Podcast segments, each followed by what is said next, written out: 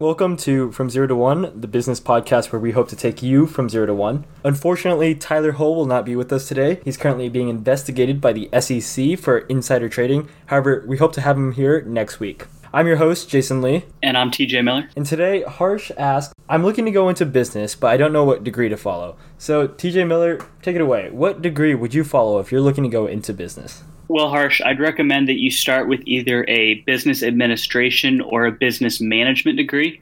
It can be very helpful to take these majors because you can have an overview of a lot of the main topics and skills that are necessary to run a business. So you'll take classes like accounting, finance, business management, um, and even a few entrepreneurship classes could be really helpful. Um, and when you take these majors, they'll do a good job of getting you an overview, like a, a broad sight of what exactly running a business would entail. But it's also important that you involve yourself with some extracurriculars that are similar. So maybe there's a business startup incubator at the college that you're going to, and you can volunteer to help out with other student run businesses, whether it's through a funding project or with marketing for them or research or anything like that, where you can get an actual experience working with the founders and the team that they've built around them.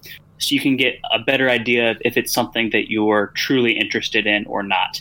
But I don't want you to be discouraged. Maybe you're interested in medicine and you're like a biomed major.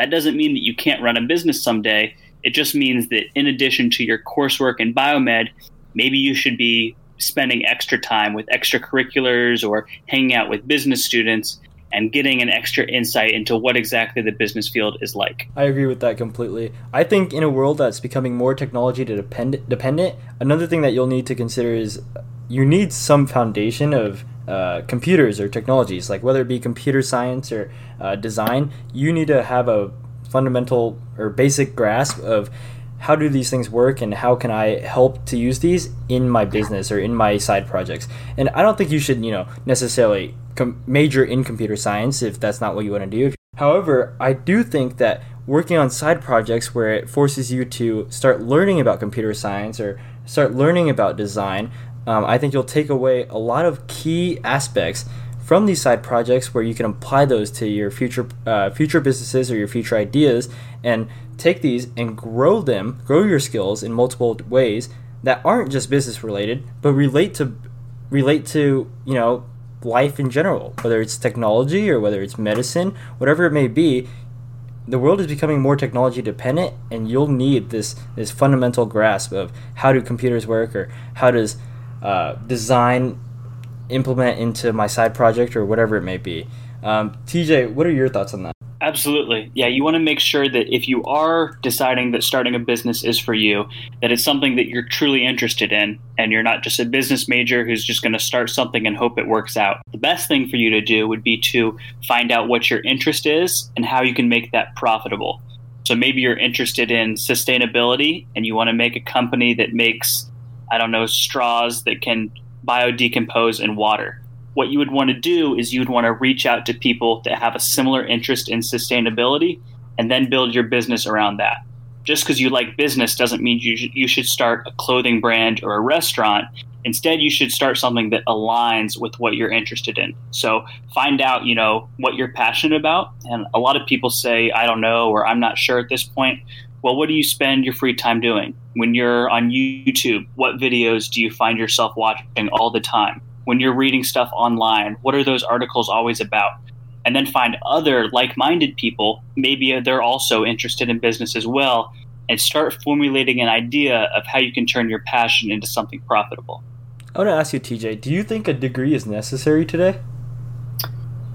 No, I think, you know, 40 years ago it was something that was seen more as necessary. But I think that today there are a lot of opportunities outside of the traditional corporate world. Um, it isn't common for people to be day traders and make their living off of that. That's not what a large majority of people do.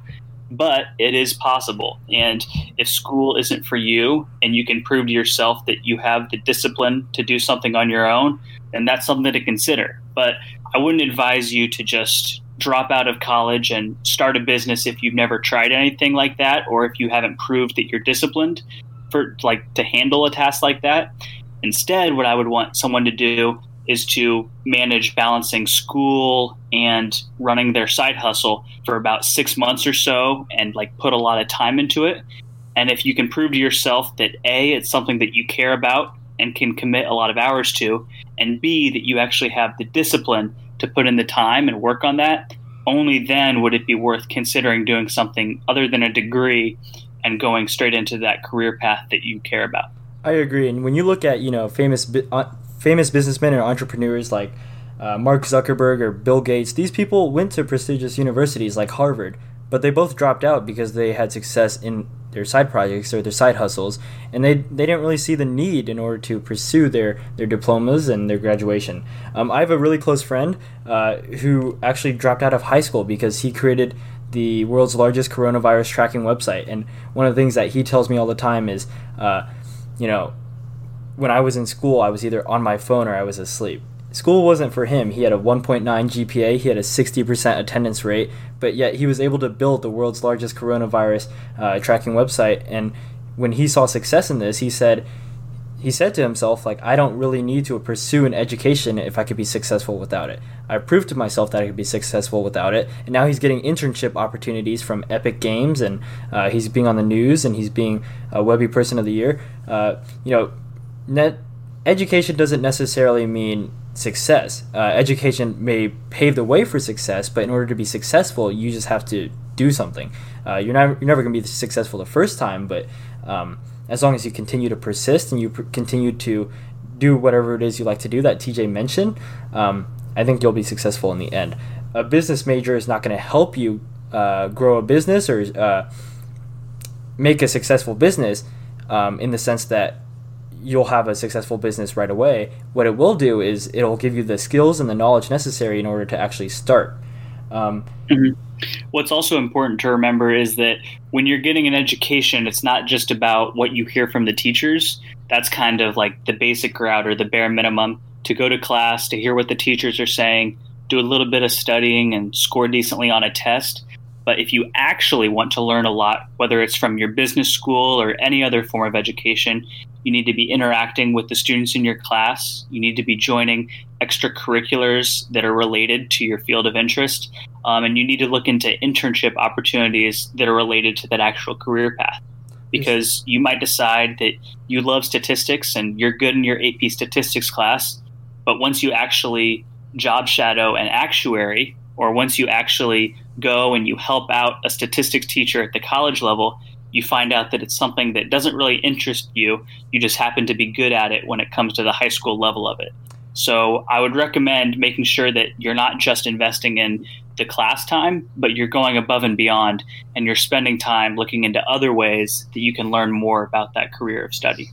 There's two types of people in this world. There's proactive people and there's reactive people. Reactive people get assigned homework and they do it proactive people assign themselves homework in order to do. If you're a proactive person and you're giving yourself tasks to do or projects to do, then you'll ultimately grow your skills by yourself. You won't need to go to class in order to, you know, actually learn something new. You'll just learn something new on your own. Whether you're successful at it or not, as long as you create something or as long as you do something that interests you and that something and it's something that you're passionate about, you'll ultimately be a better person today than you were yesterday or a better person tomorrow than you are today. Uh, I think that education isn't the end all be all, but it's the it's it may be the starter for getting you from point A to point B.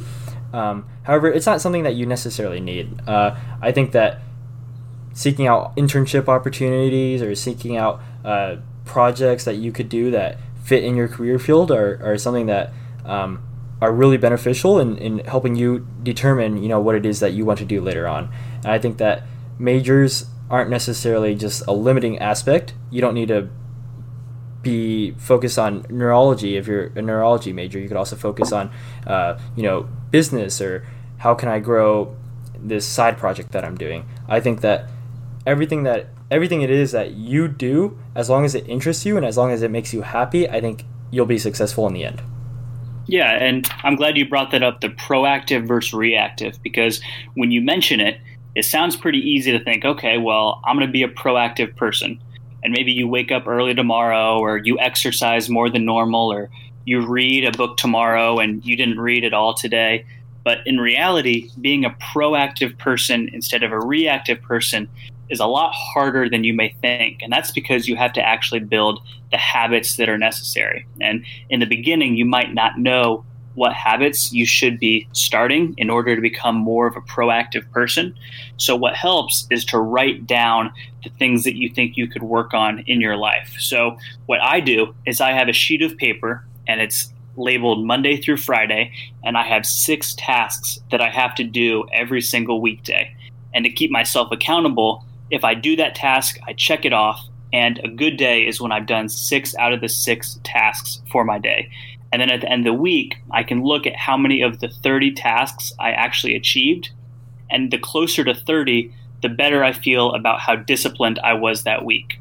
So maybe every single day I want to drink a certain amount of water. Or for a lot of students right now, their sleep schedule has been messed up. So maybe I want to make it a goal to get eight hours of sleep or eight and a half hours of sleep a night. Or maybe I want to do an hour of reading. Instead of just saying today, okay, I'm going to do an hour of reading, how about you write it down so that you're more accountable and then you have to record the results? Because if you're not recording the results, you don't feel that pain of when you don't do something and you feel like you're being lazy. You make an excuse in your head as to why you didn't do it. But when you have that piece of paper that's showing you, hey, this week I wanted to do 30 things and I only did 20, or I only did 15 of them, then you feel like, wow, just imagine if I had actually gotten on top of the things that I wanted to. What if I was much more of a proactive person? Then where would I be now um, instead of just being in the same spot you were a week ago? I agree with that definitely. I think writing down or writing down something that you didn't like that happened during the day or self-reflection will ultimately help you in the long run. You know, if you if you journal your day for three, for a whole year, uh, after 365 days, you'll be so much better than you were at the start of the year. Another thing that can be helpful is use someone else to keep you accountable. You know, maybe you're writing it down on a piece of paper and it's not helping a lot a lot for you. So maybe what you want to do is you want to find a sibling or a parent or a friend that is also interested in being proactive and encourage them to write down what they want to do on their piece of paper and then you check in with them and they'll check in with you and you can kind of hold them to it and make sure they're actually doing the things that they set out to do. Well, that's all we have for our podcast today. If you guys have any questions, please leave them at from zero to one podcast.com. Thank you and have a nice day.